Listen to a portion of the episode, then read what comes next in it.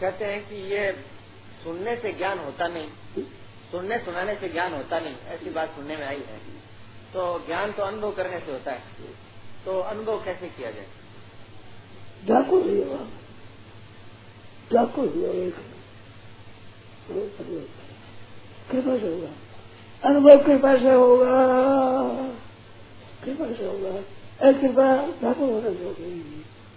कोई चीज़ अच्छी नहीं लगे नारायण हरि भजन में पाँचों अनुष्पात पाँच विषय भोग, निद्रा, हसी, जगत बीज भोग ये पाँच छो है। नहीं नींद नहीं आती, भूख नहीं लगती, चैन नहीं पड़ता, आराम नहीं होता, व्याकुलता होती है।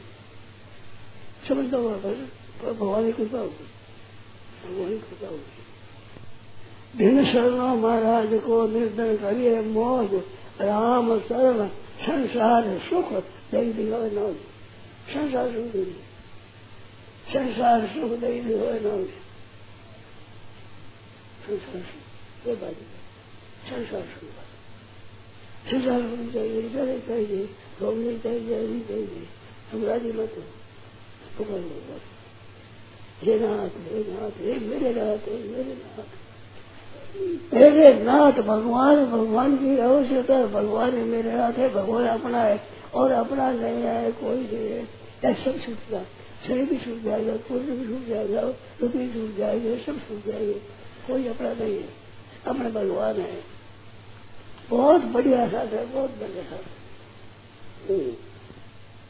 नारायण नारायण नारायण नारायण।